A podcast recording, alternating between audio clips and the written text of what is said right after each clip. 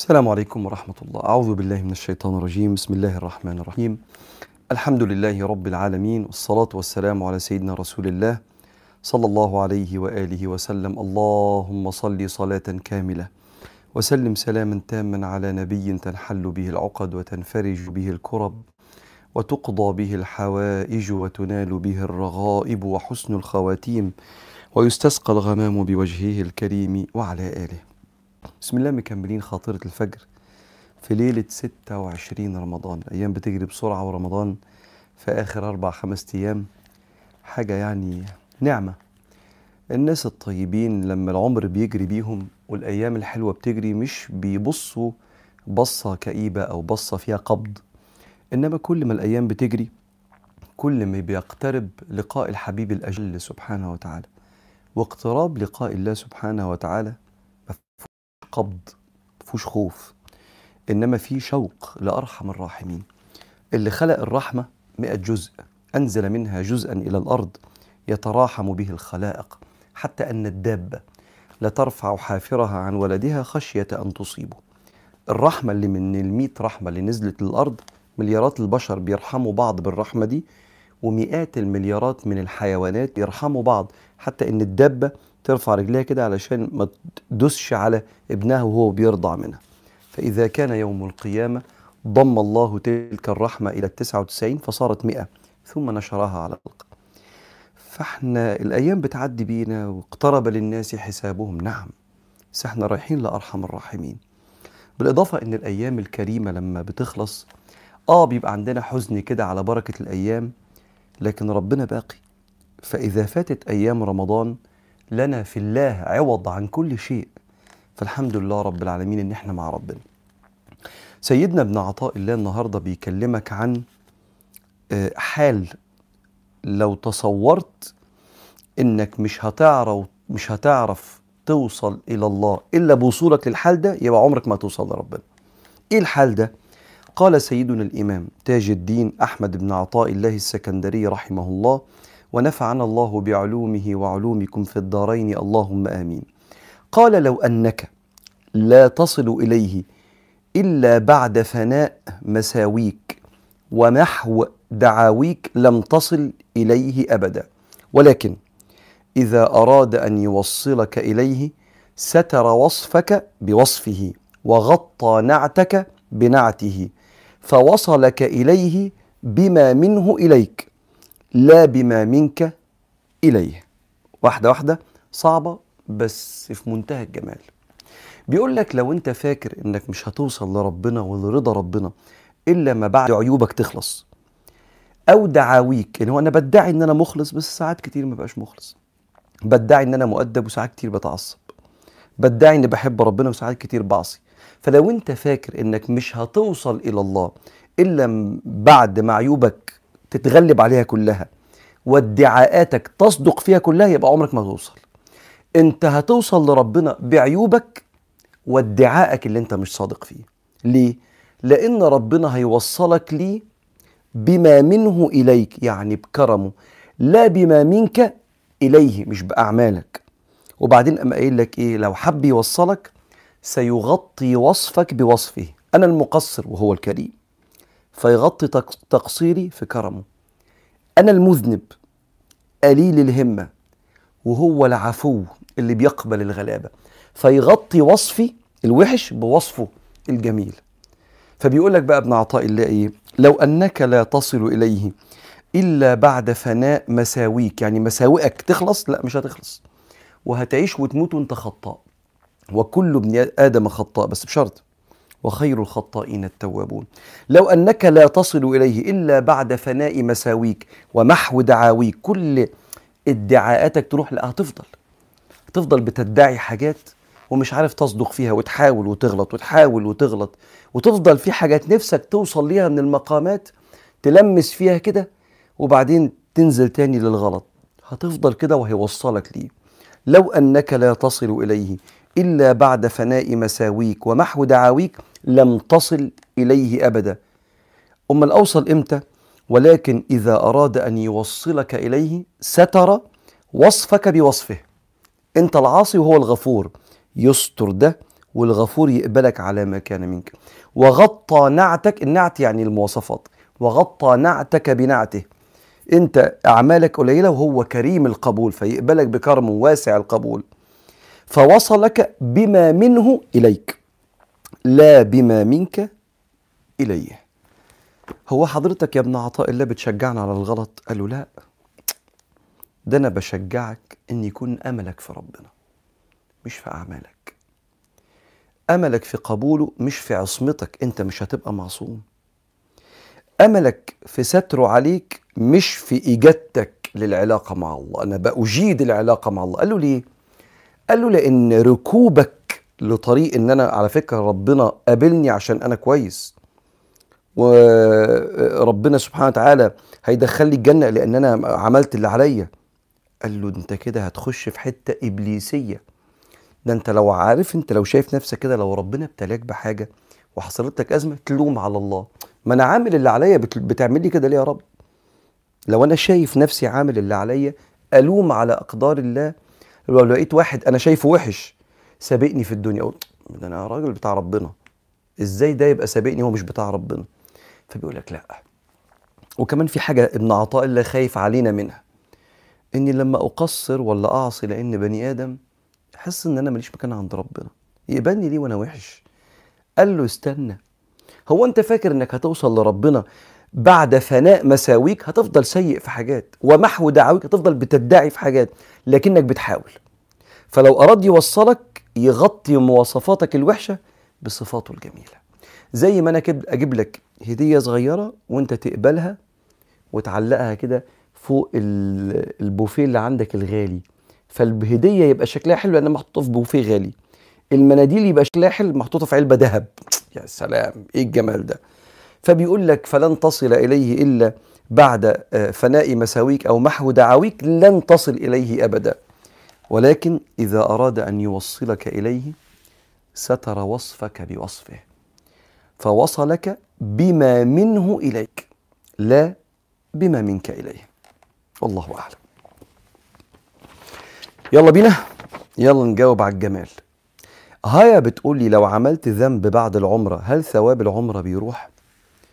احنا ظلمنا نفسنا يا هايا لما قلنا معلومه في الدين ما كانتش حلوه. يوم ما قلنا من علامات عدم قبول الله للطاعه انك تعصي بعدها. اولا ده عكس كلام ربنا وعكس كلام سيدنا النبي عليه الصلاه والسلام. لو رمضان عصيت بعديه ده علامه على عدم قبول ربنا لرمضان. مين قال كده؟ النبي قال كده، ربنا قال كده. طب ما انا هعصي بعد، ده انا بعصي في رمضان، كله ابن ادم خطاء. طب ده انا هعصي في رمضان وبعد رمضان، مش عشان انا جريء، عشان انا بني ادم. طب واحد عمل عمره رجع عصى، انسان انسان.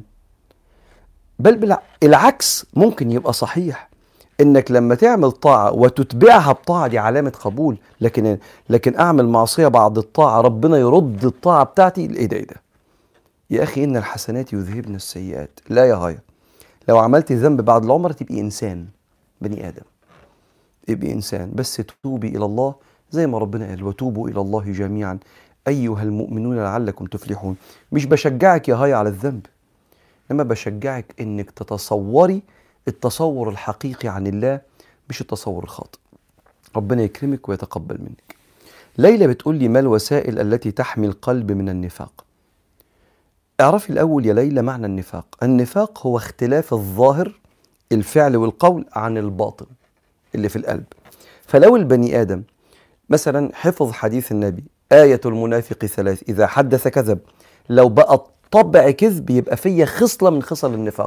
وده مش نفاق اعتقادي بتاع إن المنافقين في الدرك الأسفل من النار، لا، ده اسمه نفاق أخلاقي، سوء أخلاق، حاجة وحشة جدا، بس مش كفر زي النفاق الاعتقادي. بقول للناس انا مؤمن وانا من جوه مش مؤمن، كافر بربنا، دي حاجه تانية. نفاق الاخلاق اذا حدث كذب، فلو دي العاده اه ده فيا خصله من خصال النفاق. واذا وعد اخلف، وانا بوعد مش ناوي اوفي. واذا اؤتمن خان، وانت بتديني الامانه انا ناوي ان انا، او الشيطان يضحك عليا واخون الامانه. اه صفات النفاق. والحديث الثاني اذا عاهد غدر واذا خاصم فجر، يطلع الاسرار لما يخاصمك ويدوس على عيوبك، فجر في الخصومه. فبيقول له الأول اعرف أول حاجة صفات المنافقين. تاني حاجة، أكتر حاجة عند المنافق بتخليه نافق هو تصوره إنه بينفع نفسه أو يضر نفسه. فأنا كذبت عشان أنجي فبقيت أنا المنجي، لا ربنا المنجي، أنجي نفسي من المشكلة. أو أجيب رزق بقيت أنا الرزاق، لا مش أنا الرزاق ده ربنا. فأنا آآ آآ يعني آآ عملت حاجة ظنا مني إن بنفع وأضر. لو تيقنت أني لا أنفع ولا أضر هحمى قلبي من النفاق. ليه ما ينفعش أصلي في أماكن عامة أو في البيت قدام شخص مش من محارمي، لكن في الحرم الستات بتصلي قدام الرجالة عادي؟ إجابتين على السؤال، أحكام الحرم مختلفة. أحكام الحرم مختلفة تماما عن أحكام غير الحرم لأسباب كتير ليها علاقة بالحرم وليها علاقة بالزحام. الحاجة التانية، العلماء ليهم قولين في المسألة دي. قول الأولاني هي أقوال مبنية على الاجتهاد من من فهمهم للنصوص. بعضهم يقول لو الست في مكان عام لما تسجد وتركع هتبقى مكسوفة من ان الجسم اللبس يجسم جسمها، فلما تركع او تسجد تستحي من كده. بعض العلماء في دار الافتاء قالوا لها تجمع الصلوات.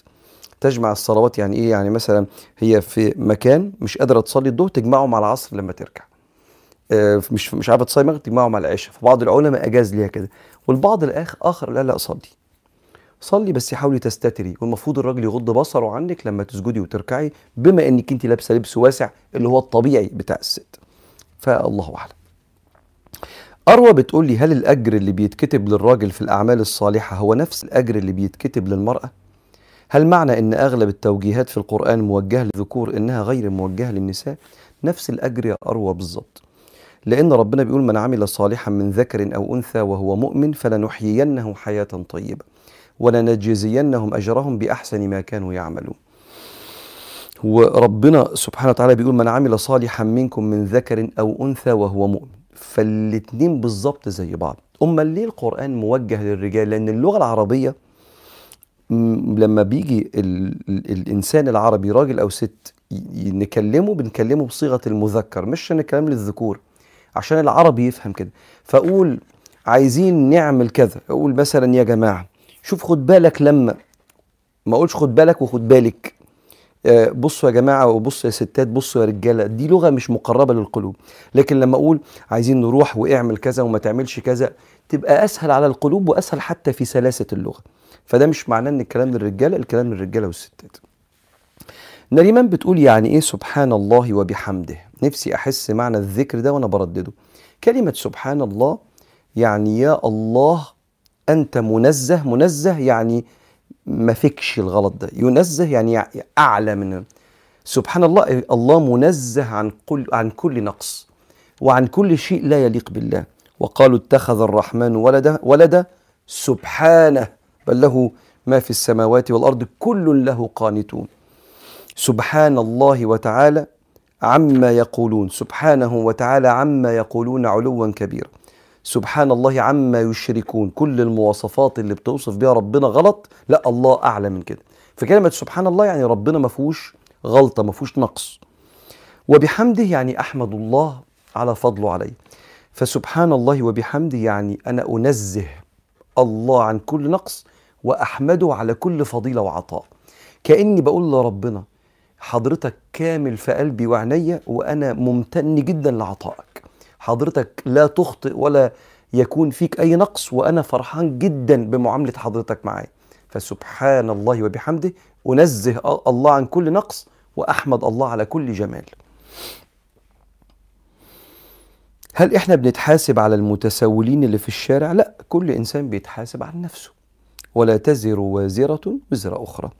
والمتسول اللي في الشارع خلي قلبك معاك، لو حسيت إنه محتاج حقيقي اديله، ولو ما حسيتش انه محتاج حقيقي وانه بيمتهن يعني شايف ان المتسول ده دي مهنته والاولى يشتغل شغل نافع ما تديلوش، لكن ما تهزقوش. لا ترده الا بميسور من القول، على الاقل تقول ربنا يسهلك. ما الفرق ما بين النية السيئة ووسوسة الشيطان؟ كتير النية السيئة بتبقى وسوسة من الشيطان، وكتير النية السيئة بتبقى من النفس. وعايز اقول لك على حاجه، ما تشغلش بالك بالتفرقه دي، المهم ان اللي جوه دي فكره لازم اقاومها. جت من نفسي، من افكاري اللي مش كويسه، جت من شيطاني اللي عنده خبره فيا وعارف يوسوس لي بايه ونقط ضعفي. ايوه، ما الشيطان ده عجوز وعنده خبره، نعوذ بالله منه. فمش مهم، المهم لما تجيلك النيه السيئه ادفعها بالذكر والفكر. الذكر تقعد تقول لا اله الا الله، استغفر الله العظيم، والفكر ان النوايا السيئه غير معانه من الله، وياخد البني ادم على نيته الوحشه لا يوفق، فتدفع بكده وكده. ايه الحكمه ان ليله القدر مش معروفه زي يوم عرفه وليله النصف من شعبان مثلا؟ حكمه ربنا. ايه حكمه ربنا؟ حكمه ربنا انه عايز البشر يفضلوا مستمرين في طاعه ربنا. ولو ربنا كان قال لنا ان ليله القدر انهي يوم في العشر الاواخر كنا هنشن عليها، وكأن ربنا يحب ان احنا ما نحرمش نفسنا من فضل العشر الاواخر، كأن في اسرار في العشر الاواخر ربنا قال لنا خليكوا وراها. طب ما تقول لنا يا رب، على فكره بالنسبه للبني ادم بتفكير البني ادم الارحم الارحم يقول لنا ليله القدر، لا احنا مش ارحم من ربنا. ربنا هو اللي يقول الارحم، فربنا يفعل الارحم لنا، فالارحم يسيبها عشان نفضل واقفين على باب احنا محتاجين ده، والا لو كان قال امتى كان كلنا نشنا عليها خدنا فضلها، بس حرمنا نفسنا بطريقتنا من فضائل ربنا يحب يديها لنا. الله، لما نكون في البرزخ هنشوف الرسل.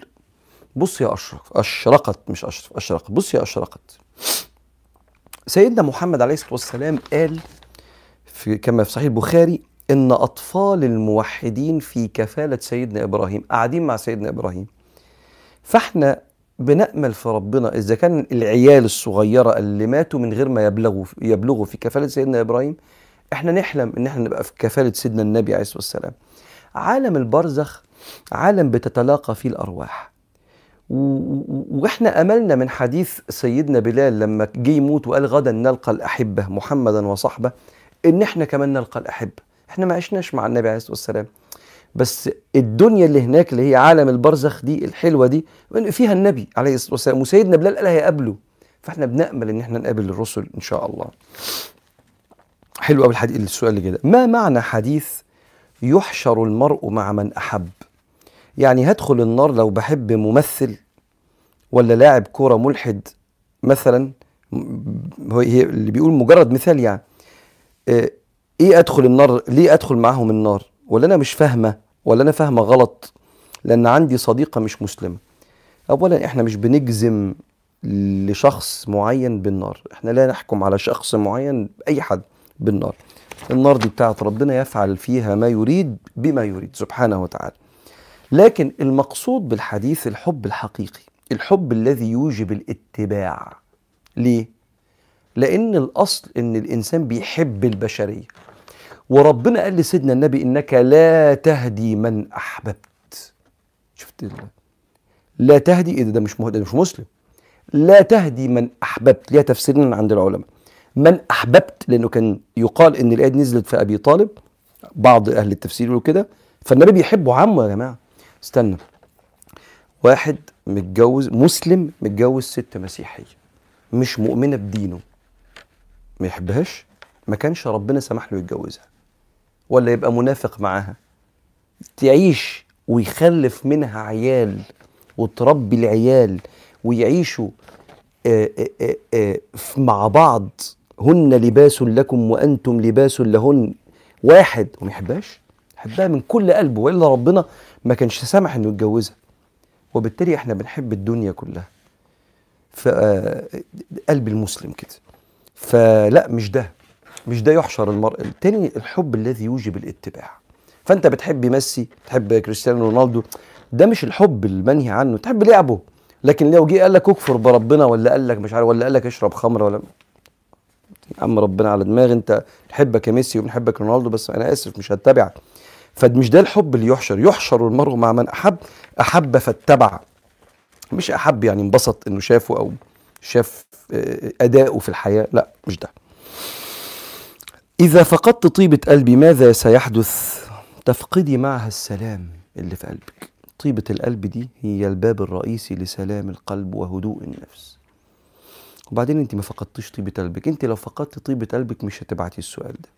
انت ممكن تكوني قررتي ما تعمليش بعض التصرفات مع بعض الناس خوفا ان هم يوجعوكي ويجرحوكي ويستبيحوا شخصيتك، لكن لا، انت انسانه طيبه بدليل انك بعتي ده. اللي بيفقد طيبه قلبه بيفقد معاها احساسه انه راضي عن نفسه. ربنا ياخد بايدينا ويصلح حالنا. كيف اصلي التهجد وفي اي وقت؟ التهجد هو قيام الليل، هو التراويح، اي ركعات بعد العشاء قيام لليل. فالتهجد او التراويح او قيام الليل بتتصلى اتنين اتنين اتنين اتنين. سيدنا النبي عليه الصلاه والسلام كان يصليها احد عشر بره رمضان، وكان يصليها عشرين في رمضان، وثلاث ركعات اللي هم الوتر الشفع والوتر، ف23. فاعمل المناسب ليك واتقوا الله ما استطعتم. وصلي في اي وقت بعد العشاء وباي عدد ركعات، بس اتنين اتنين اتنين. اشوفكم بكره ان شاء الله في ليله القدر لو ربنا ادانا الاذن على خير. اوصيكم جميعا كده يعني ايه بحسن صيام من النهارده وحسن قيام ان شاء الله يعني الليله اللي جايه لغايه اخر رمضان. بسم الله الرحمن الرحيم. الحمد لله رب العالمين، والصلاة والسلام على أرحم المرسلين سيدنا محمد صلى الله عليه وسلم. اللهم اهدنا بكرمك فيمن هديت، اهد قلوبنا لما تحب وترضى، ونفر قلوبنا من كل ما لا يرضيك، اهدنا فيمن هديت، وعافنا يا رب فيمن عافيت، عاف تلك الأبدان من الآلام، وعاف قلوبنا من الأحزان يا رب. اللهم عافنا فيمن عافيت، وتولنا برحمتك فيمن توليت، تولى كل أمورنا فيمن توليت، تولى أموالنا وتولى أولادنا وتولى صحتنا وتولى ديننا وتولى مصالحنا ومنافعنا وتولى طلباتنا وأدعيتنا يا رب، تولى أمرنا فيمن توليت، وبارك لنا فيما أعطيت، بارك لنا يا كريم في كل نعمة، وقنا واصرف عنا شر ما قضيت، شر كل حاسد وشر كل مؤذن وشر كل حاقد، قنا واصرف عنا شر ما قضيت. اللهم بلغنا ليلة القدر واقبلنا فيها على ما كان منا من تقصير يا مولانا، يا مولانا برحمتك تولانا يا رب، وسع علينا في أرزاقنا بغير مهانة ولا مذلة. اللهم إن ضعفت قلوبنا في السير إليك فاحملنا إليك حمل الكرام عليك، ولا تجعل مصيبتنا في ديننا، ولا تجعل الدنيا أكبر همنا ولا مبلغ علمنا ولا إلى النار مصيرنا، واجعل الجنة يا رب دارنا ومثوانا، اجعلها دارنا ومثوانا بغير حساب ولا عذاب، نحن وأحبابنا وأمواتنا يا رب. صلى اللهم وسلم وبارك على سيدنا محمد، والحمد لله. شكرا. سلام.